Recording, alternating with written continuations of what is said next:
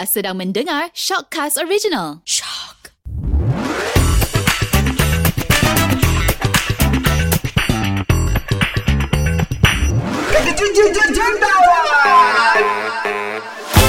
Terkejut jutawan atau jutawan terkejut ni ni sebenarnya memang mengejutkan Pak Nil. Daripada mana dia dapat ni? Kita nak kongsi cerita kejayaan ini. Kita nak juga tahu. Kita nak juga kopi. Kita nak juga tiru. Ha, mana tahu kita pun yang dengar ini akan jadi jutawan. Maknanya bukan satu eh. Jutawan tu banyak. Banyak duitnya. Bukan satu kali jutawan sahaja. Okey. Kali ni kita panggil seorang juga yang tiba-tiba Pak Nek dengar rumah dah besar hadiahkan isteri rumah dekat isteri kereta demi kereta demi kereta demi kereta demi kereta demi kereta. Jadi kita bersama dengan Ariel Zafri Ray terima kasih datang Sama. Terima Macam kasih tak- jemput. macam takut je Pak ni opening je macam tu Oh, itulah banyak sangat kereta disebut tadi. Macam dekat Opening. 20 biji juga. Eh, habis sebenarnya berapa? 19. Sebenarnya 35. Okey lah. Opening kena gah gitu. Okey, untuk jadi jutawan ini kita kena ada cerita sebelum jadi jutawan. Ah, ah. Okey. Ariel, sebelum orang kenal awak sebagai pelakon, awak memang elok macam ni eh muka. Hmm, entahlah. Tapi kalau orang tengok tu biasa pandang dua kali lah. Ah, kecil. Masa sekolah, masa sekolah. Awak sekolah mana eh? Dulu sekolah ni, Benot. Benut. Ah, Farid Betak. Tu tem- tempat Aizah tu. Pendalaman. Aizah Hanafi nyanyi dandut benut. Ah, yelah. Ah, dia memang susah dia mengaku dia orang benut pun. Nak ke sekolah pun 8 km. uh, SPM berapa? Tak ingat tapi Ah, kelas tak belakang. ingat tak pandai lah tu. Orang kau ingat 9A Pak Nil. Ha, 10A Pak Nil. Tapi kelas belakang lah. Oh ya ke? Jadi awak ini keluarga awak apa kaya raya? dia tak adalah susah. Dia tak adalah kaya tapi cukup makan lah. Dulu ayah saya kerja bawa lori, dia berkebun juga. Ha. Dan ibu awak? Ibu kerja kilang. Daripada umur saya darjah 2 sampai saya tingkatan 5, dia, dia kerja kilang. Okey, ceritakan tentang ayah awak. Ayah seorang yang tegas lah. Saya takut dengan dia. Daripada saya kecil sampailah saya besar, saya takut dengan dia. Saya rasa ayah tak pernah tunjukkan kasih sayang dia kat saya. Tapi saya tahu dia sayang saya. Tapi bapak saya, walaupun dia tak sayang saya, eh, walaupun bukan tak sayang. Tak walaupun, tunjuk. Ha, tak tunjuk dia sayang saya. Tapi first saya keluar majalah mangga waktu tu. Oh, tepi kolam. Ha. dia bawa satu kampung. Ini cerita yang korang semua anak-anak kena tahu ya. Siapa yang muncul di tepi kolam mesti dekat majalah mangga tanpa baju dan menjadi igawan lah uh, remaja-remaja ketika itu. Jadi ayah tengok majalah tu. Ah, ayah ayah bangga lah dia dapat tengok anak dia masuk majalah dan saya rasa dia bawa kat semua kampung kot. Majalah tu. Ha, ha, dia bawa, Keliling. dia bawa pergi surau, dia bawa pergi dia bawa pergi mana-mana lah dia bawa dia tunjuk oh ni anak aku. Mungkin dia bangga lah kot. Ya. Macam mana ayah pergi macam mana? Lama juga ayah terlantar dekat hospital. Pelik jugalah sebab waktu ayah sakit tu, sehari sebelum dia sakit tu, dia okey je. Pas besoknya tu, dia tak boleh jalan terus. And then bila pergi ke hospital, doktor cakap dia ada kanser dah. Tahap ke Empat. And then tak sampai seminggu dia punya punggung tu dah busuk dah. So memang dibuang lah daging dia semua. Dan awak reda kan kalau dengan keadaan ayah macam tu, awak reda ayah pergi kan? Ah, ah saya reda lah sebab dia mati bukan mengejut. Hmm. Dia ada proses dia. Ya. Jadi kadang-kadang bila kita lihat dia, seloknya Tuhan ambil nyawa dia lah kan. Dan tak lama lepas itu awak tahu pasal ibu awak pula. Ah, ibu pun macam mengejut juga. Kanser juga. Cancer. Memang dia breast cancer. Saya memang nekat. Puas habis SPM ni memang nak keluar daripada kampung tu tak nak dah kerja-kerja kebun ni. So waktu tu memang ingat nak pergi Johor Bahru lah kerja kilang kat sana. Saya ada seorang kawan tu dia kerja dekat KL.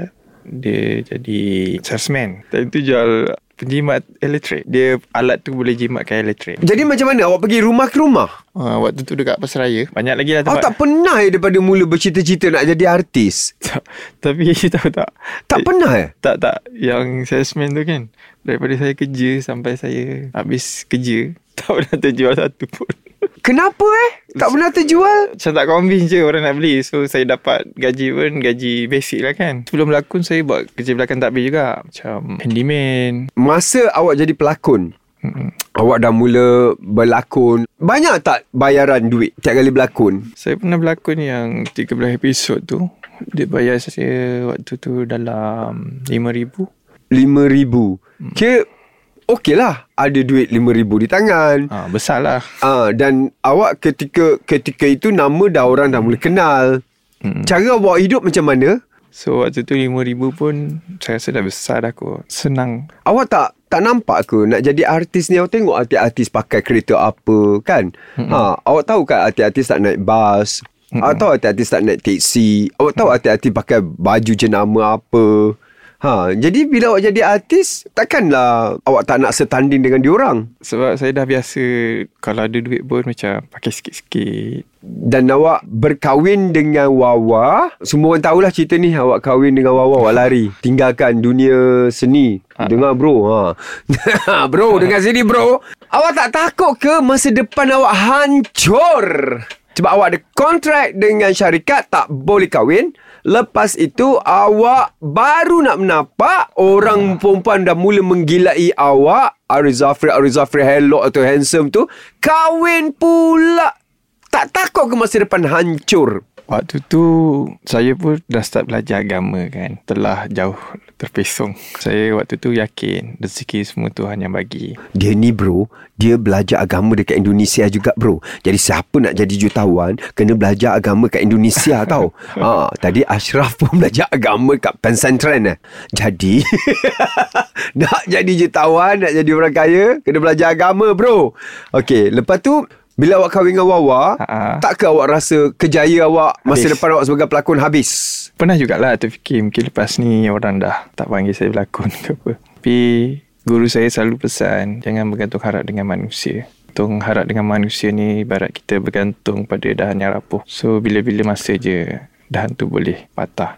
Pesanan tu saya ingat sampai sekarang dan saya yakin apa yang saya dapat semua ni apa ni semua adalah garis ataupun jalur yang Tuhan dah atur untuk saya. Yelah Awak yelah pergi sekolah agama. Wawa tak pergi sekolah agama Dia tak takut ke masa depan dia? Tentu saya yang banyak meyakinkan dia. Yelah waktu dia kahwin tu Waktu dia dia kemuncak kan? Dia baru menang ABP Pernah jugalah kita orang gaduh ke apa ke semua. Sebab waktu tu memang Tak tahulah siapa je yang support kita orang kahwin kan? And waktu tu Wawa pun free hair. So saya tak pernah paksa dia pakai tudung. Tapi saya selalu tunjukkan contoh yang baik lah untuk dia. Tapi waktu tu Saya rasa Sampai setahap memang saya kena kahwin sebab dugaan dia dah dikenali. So saya rasa kalau saya tak kahwin cepat, memang saya akan hanyut. Okey lah Melalui zaman kesusahan tak Bila dah berkahwin Susah juga sebab Yelah kan semua orang tahu juga kita orang kahwin Dan ada banyak isu kan hmm. And kita orang lama juga tak ada job Berapa lama dik? Kat setahun juga Tak ada job Suami isteri tak ada pekerjaan uh-uh. Tapi time tu kita orang banyak job review. Okey satu bulan boleh berapa Berapa ringgit Suami isteri eh Bergabung Income Buat review? Kadang boleh dekat dalam RM20,000 Kadang Banyak tu. Mm-mm, Banyak jugalah waktu tu And Maknanya Untunglah ada kontroversi tu. Kontroversi Follower lagi ramai. Entah Waktu tu saya tak pandang Kontroversi tu Bagus untuk saya. Hikmah. Hikmah di sebalik kontroversi. Kita tak tahu kan Kadang-kadang kontroversi itu Mungkin tak baik bagi kita Tetapi hmm. baik untuk Allah Allah kata. Hmm. ha, Aku berikan kau Follower yang lebih ramai follow. Diorang follow sebab nak skoding Kehidupan kontroversi awak tu. Ha, Jadi bila dah ramai follower Senanglah pula dapat RM20,000 sebulan. Baik Review je buat apa? Berlakon? Betul tak? Lakon ni kira uh, Di mana saya bermula. So Walaupun saya kaya macam mana sekalipun Saya tetap berlakon.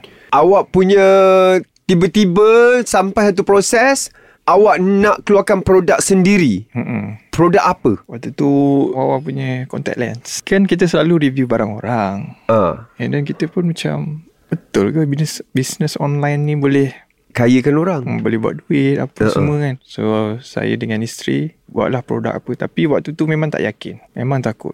Selalu bermain di fikir, fikiran Ada ke orang nak beli ni kan? Ada ke orang nak whatsapp? Waktu tu First saya order dalam seribu je. Berapa? Seribu pieces Seribu Pieces ber- berapa ringgit awak keluarkan? Banyak juga sebab modal dia besar juga waktu tu Puluh ribu jugalah Duit simpanan awak tu? Ah, duit simpanan saya Yang Wawa cakap saya kedekut selama ni Oh, awak cakap awak memang kedekut. Sebab saya bersimpan. Simpan duit, simpan duit. Maknanya awak berkahwin dengan Wawa memang tak curahkan dia dengan kekayaan.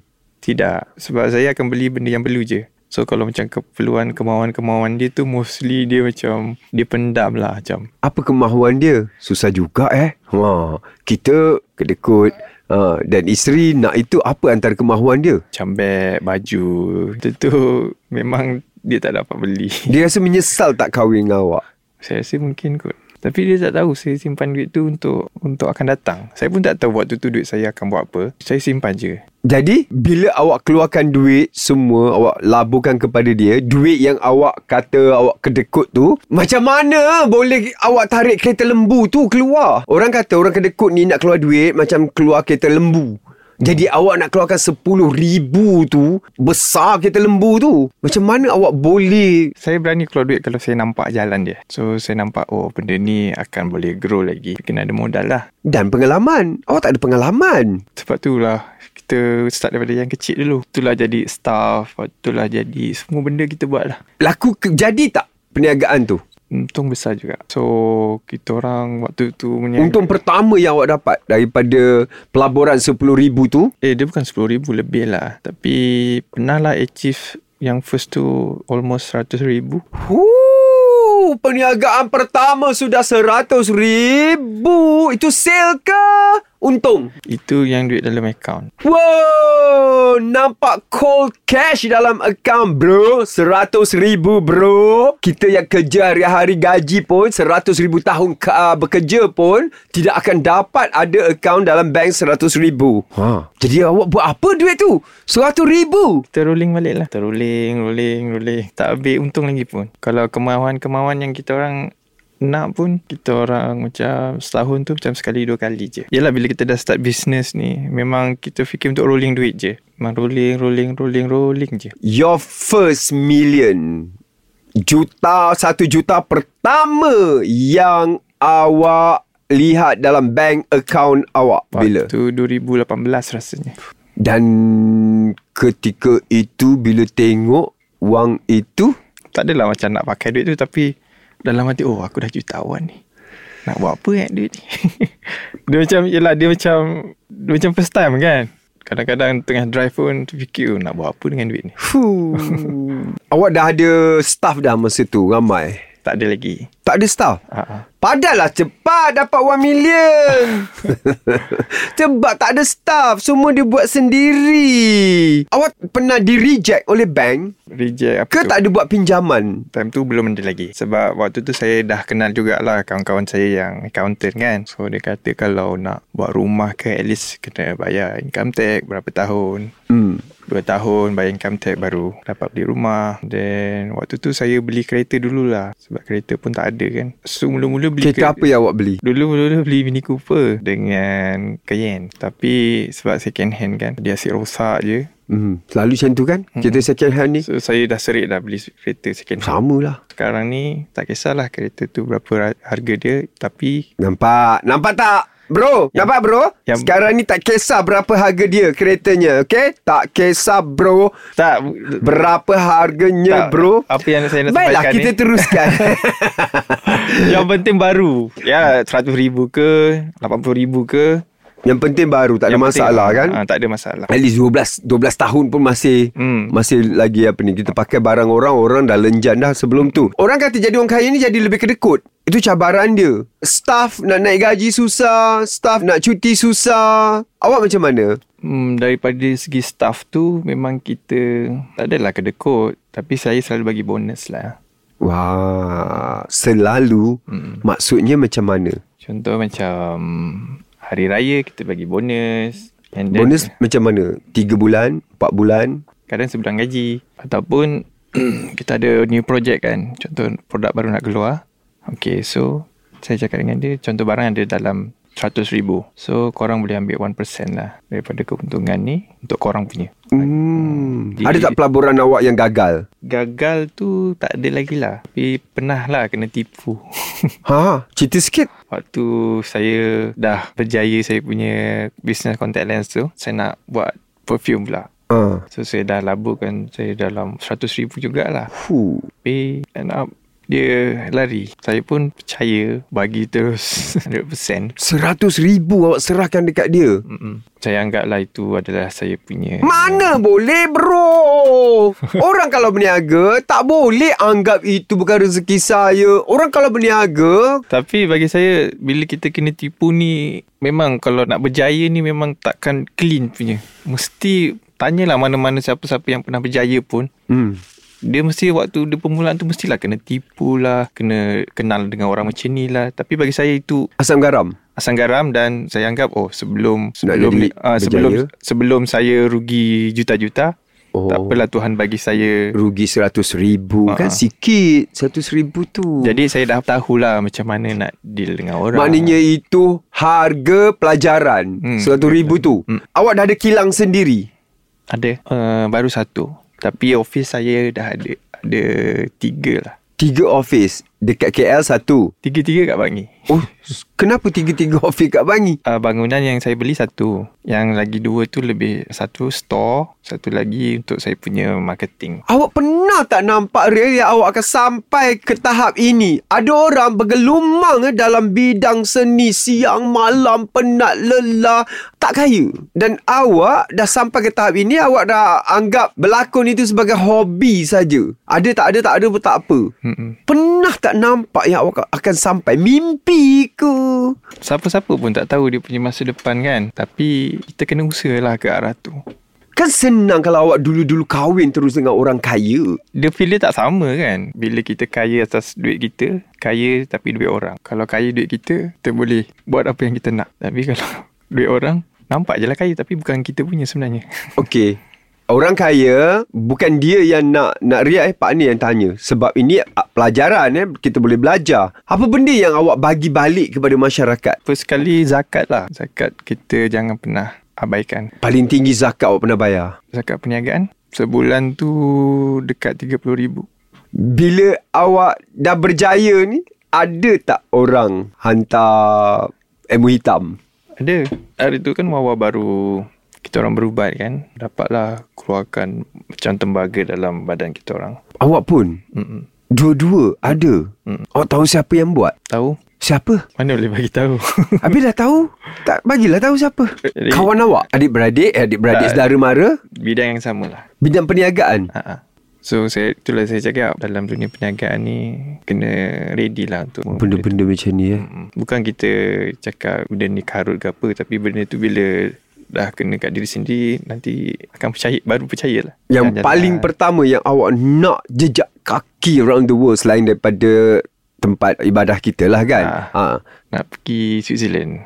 Huh. Hari tu lockdown kan Jadi saya rasa ada tiga tempat yang saya dah beli tiket Tapi tak boleh nak pergi Tiga tempat. Tiga negara Tempat itu adalah Europe dalam tujuh negara And then Bali Bali. Pun tak pernah pergi lagi. Dah pernah pergi Tapi nak pergi lagi Dengan hmm. dengan tim And then Dengan Mekah Mekah dah pernah pergi Tapi kali ni yang tiga-tiga tempat ni Saya bawa tim semualah Bawa tim. hmm. Dan awak nak bayarkan tim awak itu. Ya yeah. Hoi, sempat lagi ya. Bro-bro Kalau nak apply jadi tim Masih lagi. Dia belum pergi lagi Okay? Dia belum pergi. Okey lah Kita dengar cerita Kesusahan dia. Kita dengar cerita Keindahan Dan juga harapan dia Okay? Sekarang ni kita nak fun-fun sikit. Pak ni nak tanya Lima soalan. Okay. Awak tolong jawab Sejujur-jujurnya. Apa tu? Soalan pertama Selalu lambat? Uh, Tengah-tengah Maksudnya? Maksudnya tak ada cepat Tak ada lambat sangat. Okey. Pernah kentut kuat-kuat? Pernah lah Kentut depan isteri. Benda tu macam sepatu yang best lah. Kepuasan. Suka tengok dia macam lari. Pernah tak main Tinder? Ini apa tu? Tak pernah main lah tu. Okey lah Ada akaun fake tak? Fake tak ada. Yang jujur Tak ada Akaun fake tak ada? Sebab saya banyak account Oh saya, tak buat akaun fake? Saya banyak ak- account personal Yelah Akaun handphone- fake Atas nama orang lain Nak scolding orang Tak ada Tak ada Okey sekarang Berapa cash ada dalam poket awak? Cash Okey jom Kita tengok Berapa cash ada dalam poket dia? Rasa tak banyak kot Sebab saya biasa pakai kad Kira mesin ni Pak ni kira. Keluarkan semua. Pak ni kira. Sorry. Okay. Orang jutawan dia bawa duit ke dia bawa kad? Okay sekarang ini Ariel keluarkan cash. Okey, ni je yang ada. Ini dia ya. Yang dia bawa hari ini. 100, 200. Eh masa ada duit RM1 simpan ya? Ah, dek, dek balik. 100, 200, 300, 350, 355, 358 ringgit dalam poket dia. Cik baiklah, aku tak melalui proses itu. Orang tanya aku pula berapa ada dalam poket aku, berapa ada dalam wallet aku. Terima kasih Arif. Tapi- Sekarang ini Tapi saya memang biasa pakai kad tu yang cash jarang. Okey, sebenarnya bukan apa. Ni nak bagi tahu semua orang yang dekat luar, walau anda jutawan atau tak jutawan ya, tetap lambat. Kentut tetap kuat. Tetap tak reti apa tu Tinder atau Grinder. Kadang-kadang yang tak jadi jutawan tu lebih tahu. Tak ada akaun fake dan dalam poket ada duit RM358 sahaja. Saya ingatkan duit mesti tebal dalam poket tu. Tak perlulah, tak perlu. Yelah kad ada kan Okeylah Terima kasih Ariel Sama. Thank you so Ah, much dah? Pandai harap benda ni akan dapat Memberikan inspirasi ya Kepada orang-orang Untuk jadi kaya raya Tapi Pijak di bumi Dan memberi balik Thank you Thank, you so much. Dalam kejutawan